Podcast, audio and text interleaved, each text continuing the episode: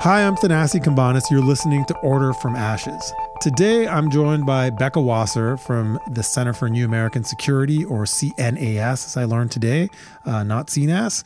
Uh, and she's been working for years on questions of the U.S. defense footprint or force posture in the world.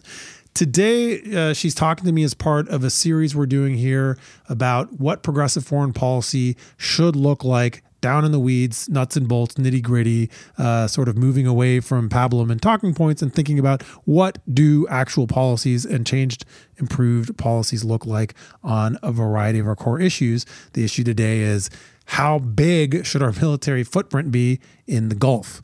Uh, Becca, thanks so much for agreeing to come on the podcast. Yeah, thanks so much for having me. I'm really looking forward to this conversation. So, I'm hoping to lead us in the next half hour through like four big questions uh, when when we talk about U.S. military footprint in the Gulf. One is why are we there? Two is how much are we there? Like, how big is our footprint? Three, uh, and this is the thing I want to spend the most time on. What should it look like? Uh, how you know how much of it should we keep? What should be there? And lastly, how do we get there? So that's where we talk about the the, the, the politics of, of changing any of these uh, uh, arrangements uh, with our allies domestically, so on. Um, so started because because I actually was surprised by how few, uh, how many of the people I talked to don't actually know what is our military presence uh, in the Gulf or in, in, CENTCOM in general. So, can you give us like the you know bird's eye view, a couple of minutes, like what? Uh, oh, I'm, i went out of my own order, but you know what? That's fine. Um, we'll go with what's there and then why. So, so bird's eye view. What is our footprint in the Gulf? Sure. So the United States has military bases that it operates from throughout the Middle East, but these are predominantly located in the Gulf region. And so these are bases that run from major operating bases, which are a much larger footprint. And this would be places that have traditionally been hubs for various types of operations. For example, um, Al Udeid, which is located in Qatar, is a major operating base where the US Air Force has traditionally had its regional hub. But you also have a number of smaller operating uh, bases, smaller constellations of logistics outposts. Um, the United States has looked to close some of these in recent years. But all of that to say is that you have all of these bases dotted throughout the Gulf in almost every single, uh, you know, GCC state, not all, but almost every single one. Or the United States has rights to operate from sovereign bases, so bases that are owned by the host country in a variety of different nations. And so, with that, it's not just about concrete, you know, having all of these bases and this infrastructure footprint, but it's also about having forces. So, with every single news article that you read about you know, the United States sending more Patriot missiles to, for example, Saudi Arabia. Uh, we heard that a lot in sort of the, you know, 2019, 2020 space. All of those military equipment, all of that military equipment, those come with forces. So usually for an air defense, um, you know, capability, there's an associated unit. In this case, a Patriot battalion. So you have you know various forces like that as well as some of the people that you need to make a base operate whether that is you know from the folks who uh, you know keep runways current to you know those who actually sell goods at the uh, px on base. Uh, so when you put all of that together the us has had a sizable footprint of forces that has varied quite a lot over time uh, you know, when we kind of get into the history and sort of where we're going, we could probably talk about that a little bit more. But it's just really worth noting, you know, how much the US has already in the Middle East and how much of this is, in so many cases, a legacy of the history of US presence and activities in the Middle East, and how that doesn't necessarily jibe with where um, various administrations, from the Obama administration to the Trump administration to the current Biden administration, where they've been trying to go.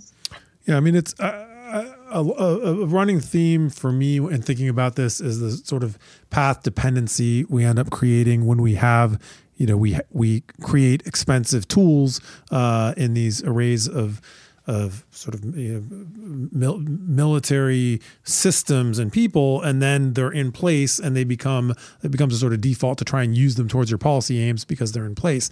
Uh, and I, you know, I remember in the early years of this century, uh, a lot of a lot of this infrastructure didn't exist, and it got created uh, in the lead up to the invasion of Iraq. Uh, and now, what what we have, I mean, just to sort of name some of the key uh, uh, spots that I think we'll come back to in this conversation. We have like a massive army base in Kuwait. Uh, we have massive air bases in the Emirates, Saudi Arabia, and Qatar.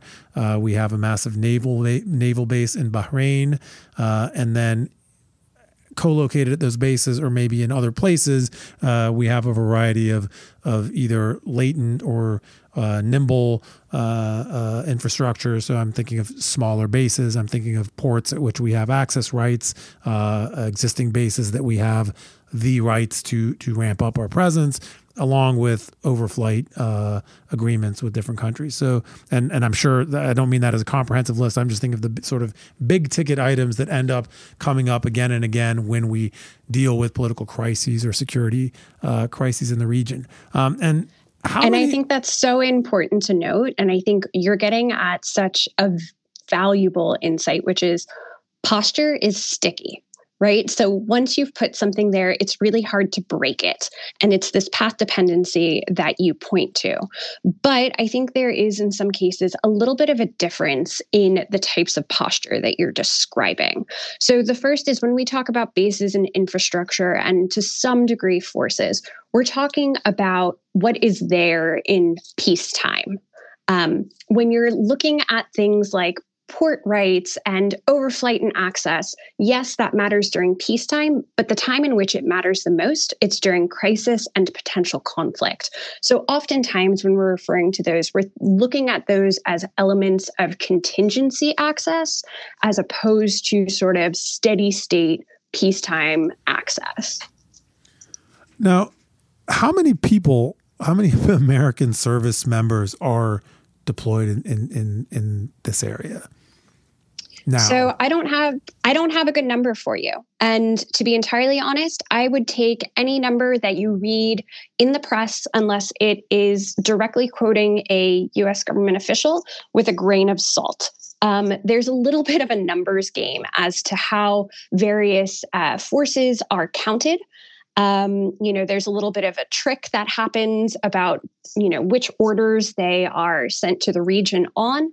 Um, and so if you use publicly available data, so um, the US Department of Defense publishes something called DMDC, which allows you to, uh, you know, count up numbers of personnel but it's purposely kind of obfuscated and the numbers aren't quite right. So if you add that up, you're going to get something that either vastly undercounts or overcounts uh, force presence in the region. So, all of that to say is, I don't have a very good number for you, but there has been a very concerted effort that has quietly taken place to quote unquote right size US presence in the region. And part of this has been reducing some of the forces that were sent to the Middle East as almost uh, crisis reaction uh, forces during tensions with Iran in 2019 and 2020. Um, there was quite a lot that was sent to the region in terms of air defense units, in terms of, uh, you know, uh, additional um, air assets. Um, and, you know, a lot of those have since quietly left. And because of that, that's changed the footprint somewhat. I think there's also been a shift away from thinking of the Middle East as a priority theater. It has now become, in you know, U.S. Department of Defense parlance, an economy of force mission. And so you have even at some of these larger bases that you mentioned, like Arifjan, which is the um, army base in Kuwait, uh, you've had you know numbers at that base slightly uh, getting a little bit smaller um, in ways that I don't think folks necessarily would see or appreciate. And so when you put all of those together, we have a smaller footprint uh, than what we've seen in previous, uh, in more recent years. But that doesn't necessarily mean that it's still the size that it ought to be. Yeah, I find this I find this incredibly alarming. I mean, I was researching recently.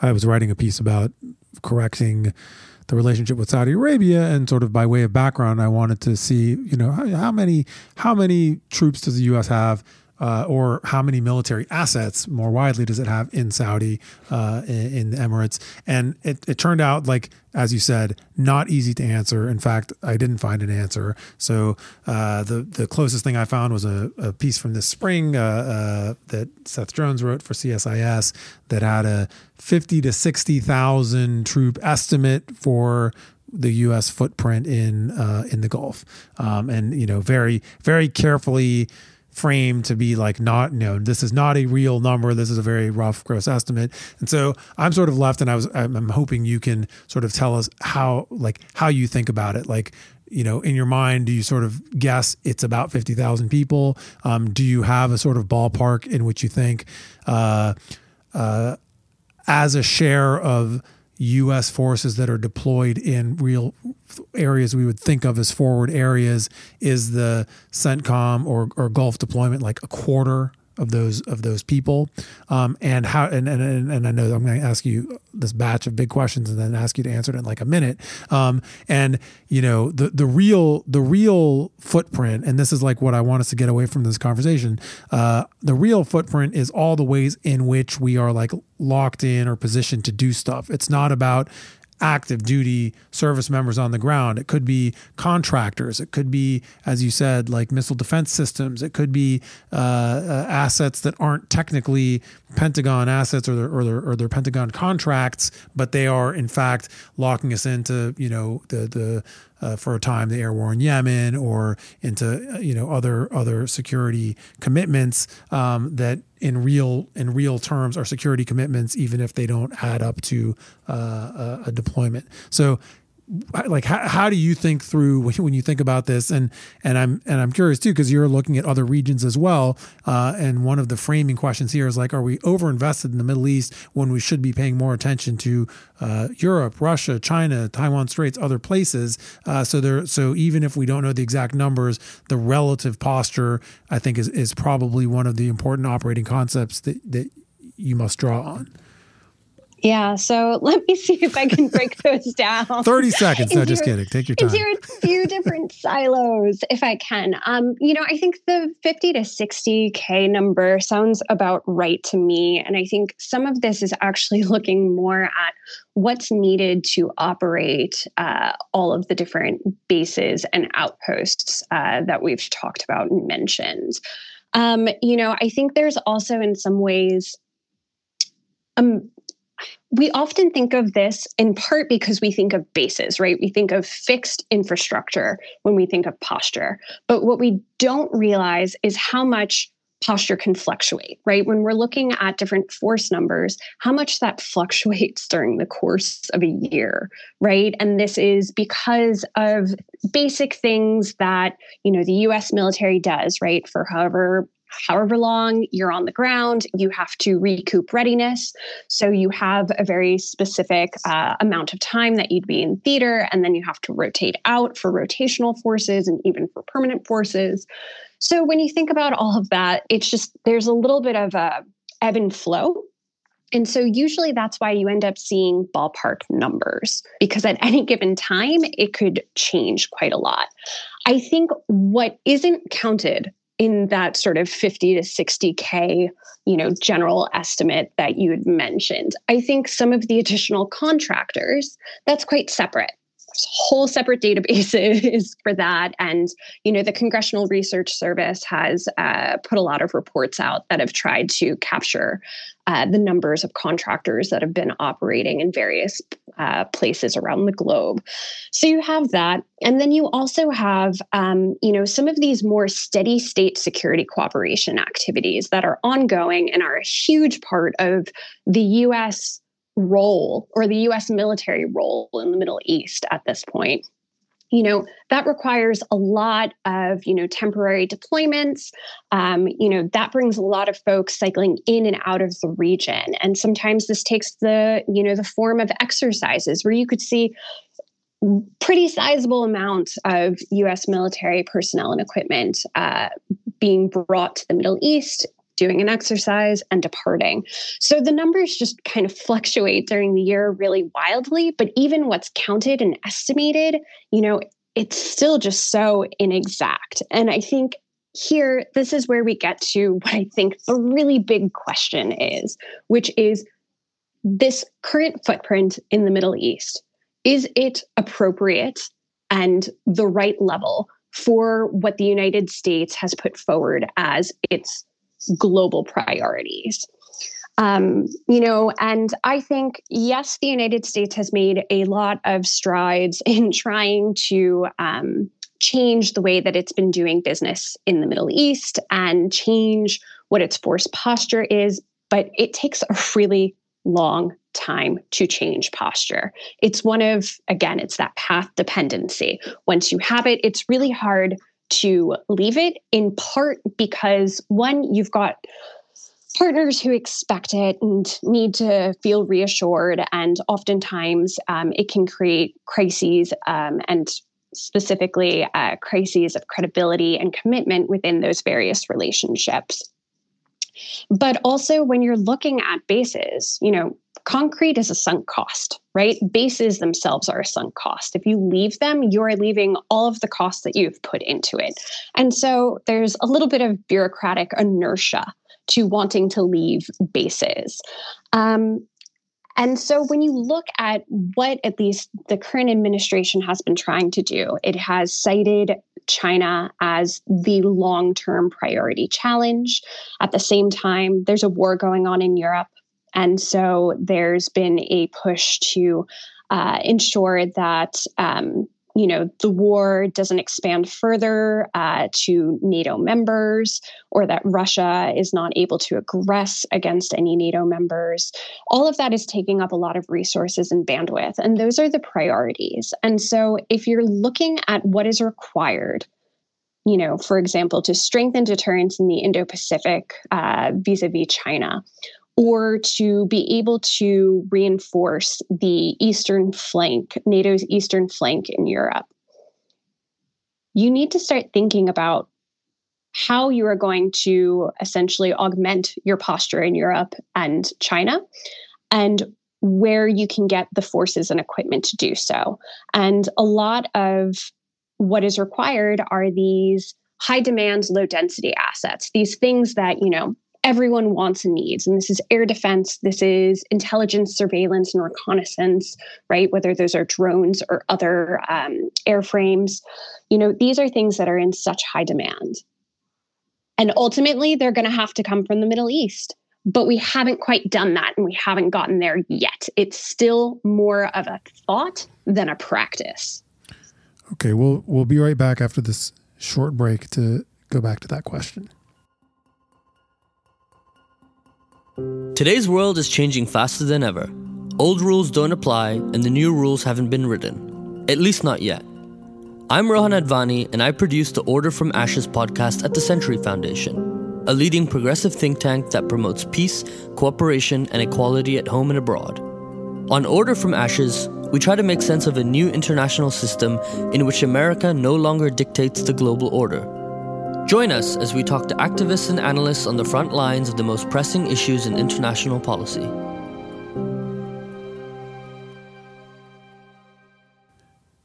You're listening to Order from Ashes. This is Thanasi Cambanis, and I'm talking to Becca Wasser from the Center for New American Security. Uh, Becca, right before the break, uh, you were asking really the, the question that's, I think, the, the most important question of this conversation. Um, and uh, uh you know, I think we both we both probably have a similar similar types of answers that, that, to your question. Which you know, is this the right amount of of stuff to be throwing into the Middle East? And the answer is like, no, it's too much. Um, but uh, the details, I think, are where this gets bedeviled. And so, right before the break, uh, I want to pick up on what you were saying. Uh, you were talking about these these really high prestige and important systems like Patriot missile batteries, air defenses, surveillance drones. Um, so these aren't necessarily things that come with 10 or 20,000 troops, uh, but these are the things that are in short supply and that are incredibly important uh, for security. And and that's true whether we're dealing with you know the next iteration of ISIS uh, in Iraq and Syria, or uh, whether we're dealing with the crises that we're dealing with right now, a uh, world war sized war in continental Europe uh, and a burgeoning crisis in the Taiwan Straits. So uh, th- I guess this is where where the rubber meets the road, and I'm wondering uh, sort of how you talk through what next steps look like. Um, I've taken the the position that uh, we have to actually start moving these things out. Uh, so it's not necessarily about shutting down bases, but like we take Patriot missile batteries and and we take uh, these other kinds of sophisticated air assets and we move them uh, to the Ukraine theater or to Russia adjacent theaters that are actually under threat from a belligerent uh, major power, uh, and we will manage. Uh, the I'm sure sometimes difficult crises that will ensue with uh, d- difficult, problematic uh, partners in the Gulf and uh, uh friendly uh, uh, partners in the Gulf, right? I mean, Qatar will be upset, the Saudis will be upset, the Emiratis will be upset. Some of these are are partners that have been good partners. Some of them, like Saudi and the Emirates, have arguably, at least in my view, been really sort of bordering on sabotage, difficult partners. But in any case, there will be there will be concerns, and we already are dealing with a reality where all America's partners in the region say that America is pulling out, right? And their their perception is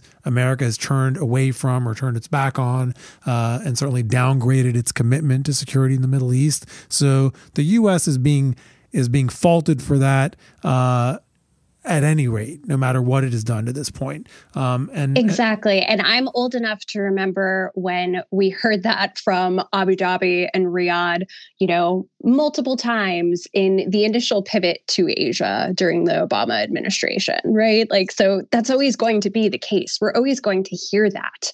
Um, and at some point, you know, perhaps maybe the lady protests too much. That's never enough, right? Yeah.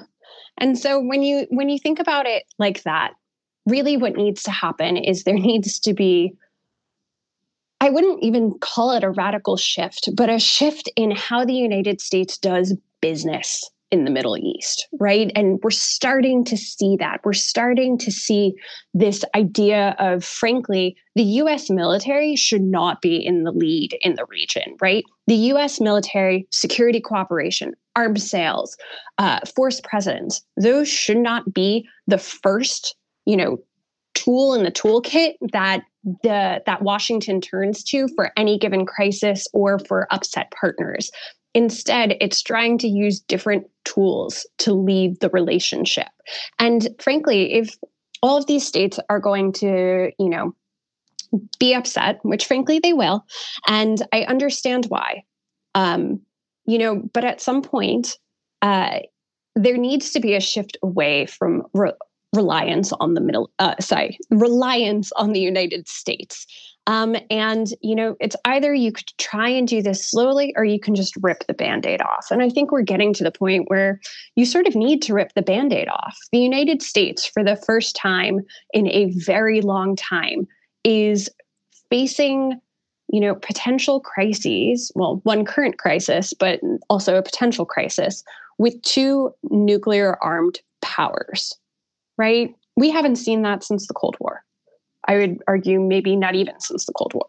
So um, when you think about that and sort of the gravity and the enormity of the situation, it calls for changing how you've been doing things because the status quo isn't going to work because the broader international environment has changed so much. And so now how the US deals with the Middle East also has to change. It's going to be the region where the United States is going to accept risk right? This is something that you hear quite often from US government officials. They're going to accept risk in the Middle East. And what does that mean? It means that the Middle East isn't going to be the number one uh, you know, priority for the US Department of Defense. And thinking about ways to do things differently, to alter the force posture, and to you know, try and find ways of working with the Gulf states in particular that allow them to take more responsibility for their own security as well as that of the broader neighborhood. And here, I think, you know, this administration in particular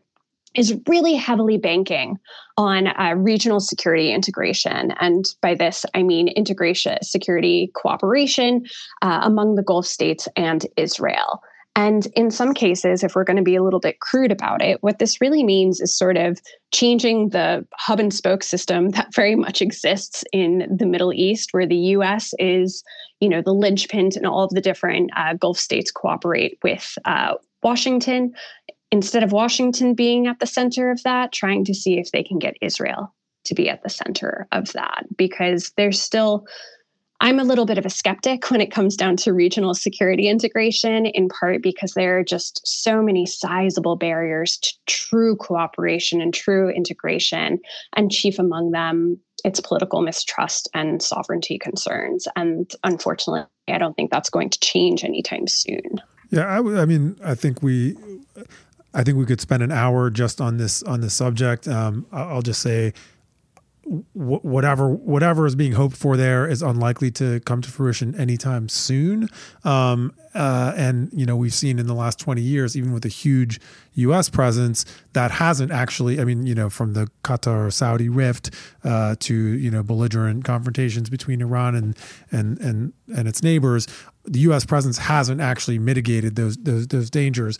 Um, so we're facing them one one way or another. So I'm I, am i am interested in how you game out uh, uh, uh, what the sort of top pair of threats, which I think you've also identified in things you've written about. One is uh, Iran. The other is uh, the you know the the next iteration uh, is if it is to materialize of a Takfiri group like ISIS. So in a sort of downsized or right-sized, sm- smaller less less pri- military priority for the U.S. in this region. How does the U.S. end up dealing with those two threats uh, if and when they escalate? Which you know, I think, I think. In, in moments of crisis like we're experiencing with the Ukraine war, uh, peripheral b- belligerents often sees that as an opportunity uh, to go for a maximalist gain uh, because they feel like powers like the U.S. are preoccupied elsewhere. So how do we how do you game that out? Yeah, I think opportunistic aggression is definitely something that is, um, you know, a pretty decent risk here.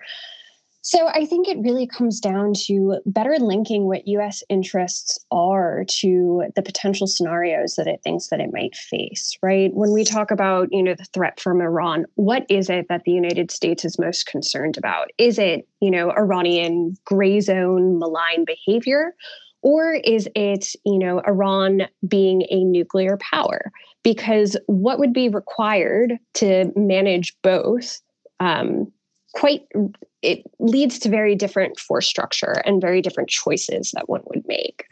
Um, you know, I think it's also worth noting that if you think through things, there's threats, and then there's also just some priorities that the US is going to consistently have in the region. And one that we've heard pretty consistently is, you know, maintaining the freedom of navigation um, in uh, particularly, you know, the Indian Ocean, Red Sea region, um, and you know, in the Gulf as well. Uh, so, you know, that also requires a continued naval presence. You know, altogether, it's just really meaning that the United States needs to look at what does it care about most? What are the priority threats? What are the priority scenarios? Because you know just managing an Iran threat is too amorphous, right? You need to sort of put more specificity to what you're trying to actually deter, and that in turn would give you a better sense of your force posture. Um, that said, I think you know my opinion. Just my opinion, and this has sort of long been the case. A very informed is, opinion know, it is, I point out. Thank you very much for that one. I'll pay you later.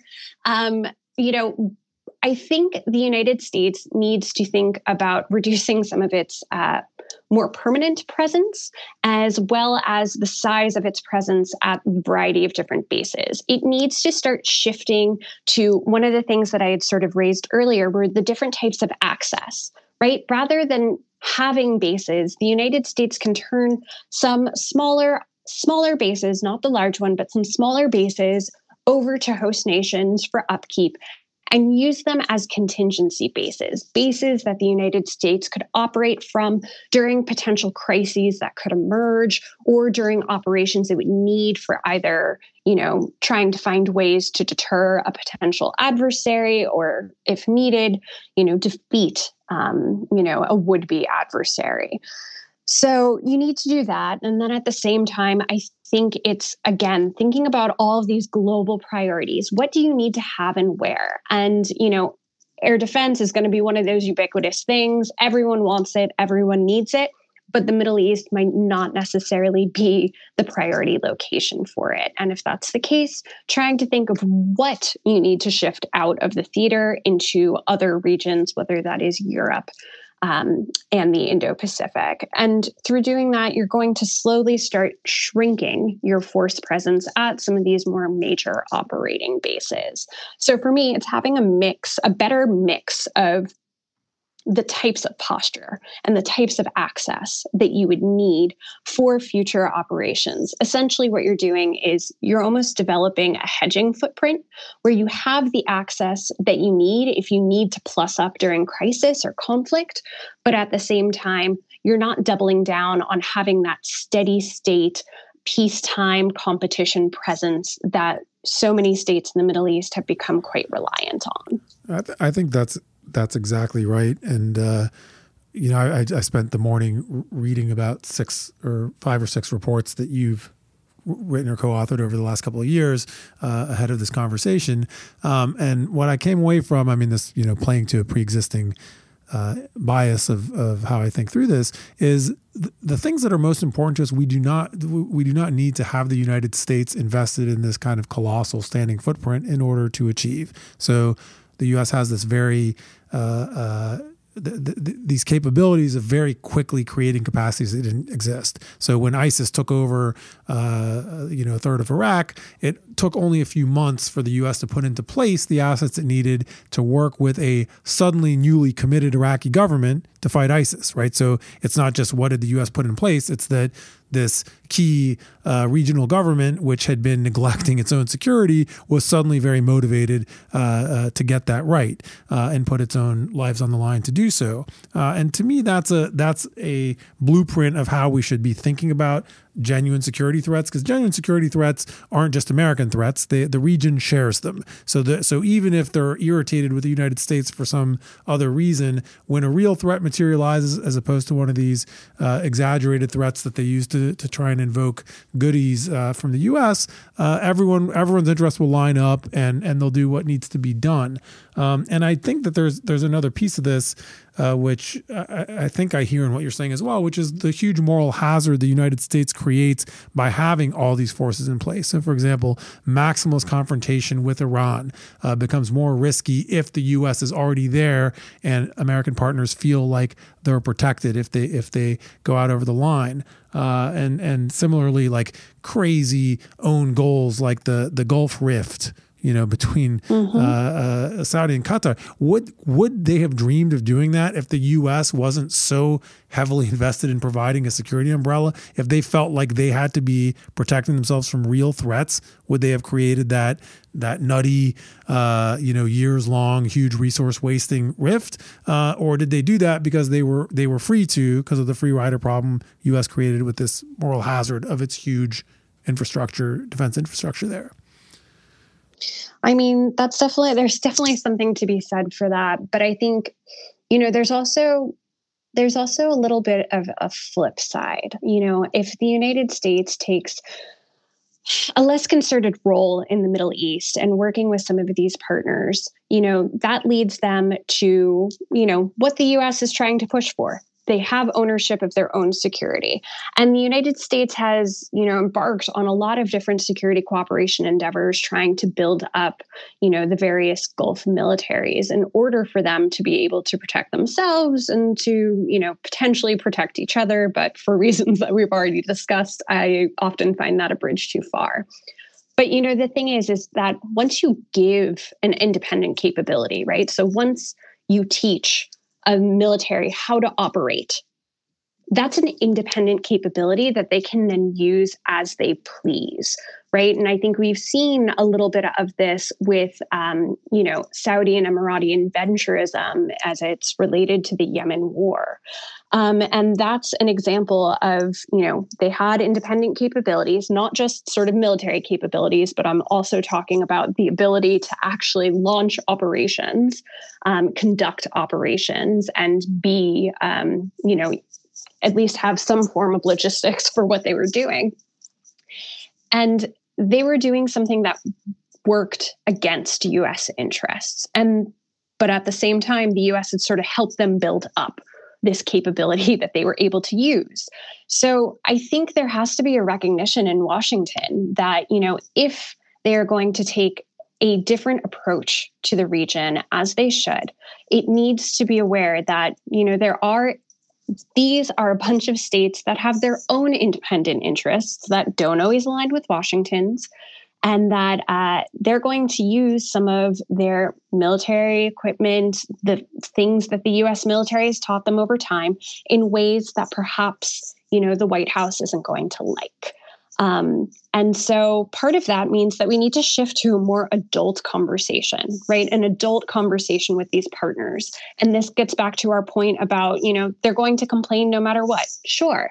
But we can have open and honest conversations with them rather than sort of trying to bat around whether, you know, things are going to change or not or always placate them, right? Having these adult conversations is actually how you become better partners to each other rather than just keeping, uh, you know, sort of the steady state, which has not worked.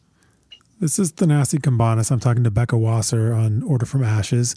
Uh, and Becca, you you lead to I think the the point we want to close with as we as we wrap up this this conversation, which is the the politics and the how, right? And you you touched on the relationships with our U.S. partners in the region, and and I think there's also the element of the domestic politics around making these shifts as well. Uh, I don't just mean partisan uh, politics in in Washington, although that's an important part of it. But I'm thinking also of you know defense contractors and districts in the U.S. where uh, people's jobs and livelihoods depend on this, these militarized relationships. Um, so uh, you know, as we as we a sort of cap uh, of you know like you you want to reposition that means cuts that means repositioning resources how um, how could the U.S. manage the politics of making such a shift and where do you think the the where do you think the hardest uh, points whether it would be in uh, in districts that rely heavily on defense contracts, whether it would be in uh, uh, relationships already under strain, like the U.S. Saudi relationship. Where do you see the the, the real uh, difficult points being, and how would you imagine managing the politics of it? Well, I mean, I think you're going to have some pretty upset folks in a variety of different capitals in the in the Gulf, um, and I think it's again having engaging some of the leaders in an open and honest way and having a conversation, right? Not telling them necessarily, oh, this is how it's going to go and this is what you are going to do, but saying, you know, this is what we're planning on doing. This is why. Um, you know, let's talk about it. Uh, I think I think, frankly, if the US doesn't want the military to be the lead tool in the Middle East, then it really needs to double down on using its diplomats and diplomacy. And this is a great example of where they could do so. I also think it's worth noting that, you know, while the US is talking about how the Middle East is an economy of forced mission, how it's the region where they're going to accept risk, I think there's always a little bit of a quid pro quo. And in this case, the quid pro quo, perhaps for a reduced uh, U.S. military footprint in the Middle East has been, and I know that this is going to sound um, a little bit, uh, you know, nonsensical, because uh, it seems to be a plus up in posture rather than a reduction in posture. But I think the quid pro quo here. Um, could be this new Red Sands facility. So uh, CENTCOM announced that they were that they were working with regional partners to open this new facility in Saudi Arabia, um, which also happens to be located far enough within uh, Saudi Arabia's territory that it's outside of some of the worst uh, range rings uh, from Iranian missiles, but that this was going to be their center for regional integration as well as experimentation. So, in some ways, the US has decided to open up what could be thought of as a new base where it's going to emphasize um, regional partners working together, uh, particularly when it comes down to counter uh, unmanned aerial vehicles, as well as really creative things um, with directed directed energy. This might actually be sort of the chit that Washington has to placate some of these partners. So, as the U.S. is thinking about how it can do less elsewhere within the region, how it can sort of reduce its footprint and how it can push these states to better regional security architecture. It's you know said the trade is we have this new facility. We are clearly here and we're going to be working with you on some of the most pressing threats that you have faced at this facility. Um, can't you see that we care about your security still? So that might be sort of the weird quid pro quo that's already on the table or already being discussed well, that's. I mean, I'm. I'm thinking uh, that that sounds actually like smart, uh, smart politics around how to do this. Uh, it does seem to me like uh, the U.S. is still going to be invested in a considerable way in in the region, no matter what. Uh, but we've come a long way, right? I mean, we didn't. We ended up not having time to get into too much details about the history, but fifty thousand uh, active duty troops in in in the Gulf uh, today is a huge drop from the peak in uh, you know the late 2000s when uh, there were hundreds hundreds of thousands right? I mean maybe upwards of 300,000 at some point uh, in in the region. Uh, and so that's an improvement. And and I guess some people have argued recently that that the US is currently in a process of shrinking. I'm not do you see that as as true? I mean, since Biden took office, would you say the U.S. footprint in the Gulf has shrunk?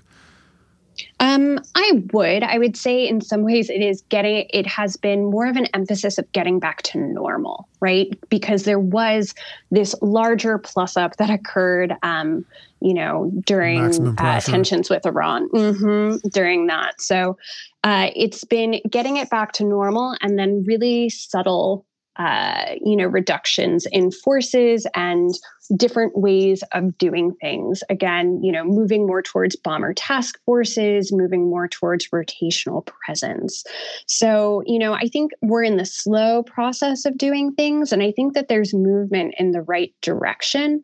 Um, just, you know, one of the things that I said pretty early on in our conversation was changing posture takes a lot of time, right? It takes a long time. It never happens that quickly. Um, and so I think that's the process that we're seeing now. And, you know, I think it also, you know, there's something worth saying about metering expectations. There are some folks who argue that US presence in the Middle East should get to zero, that the US should, you know, fully retrench from the region and leave entirely. I'm not of that mindset. I believe that it would actually be detrimental to US interests um, and to regional security if that were to happen.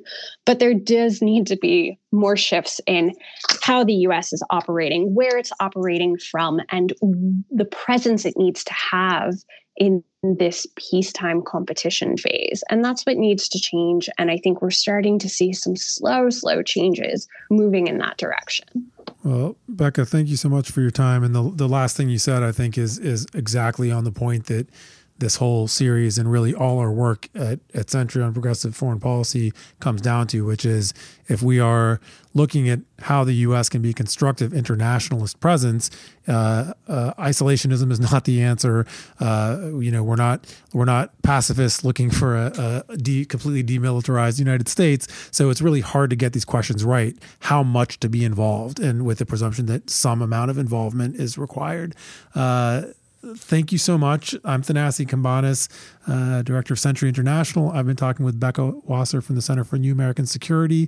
This is part of our series on what progressive foreign policy uh, uh, could look like, should look like, uh, if we really deal with the nuts and bolts uh, and thorny details of all these tough policy questions. Becca, thank you so much for coming on the podcast. Yeah, thanks so much for this great conversation.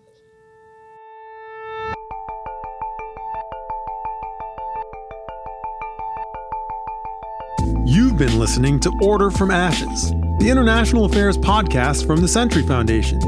If you've enjoyed what you heard, please rate us and leave a review wherever you get your podcasts. It'll make it easier for other listeners to find us and help us to keep producing these conversations. Thanks for listening. Till next time.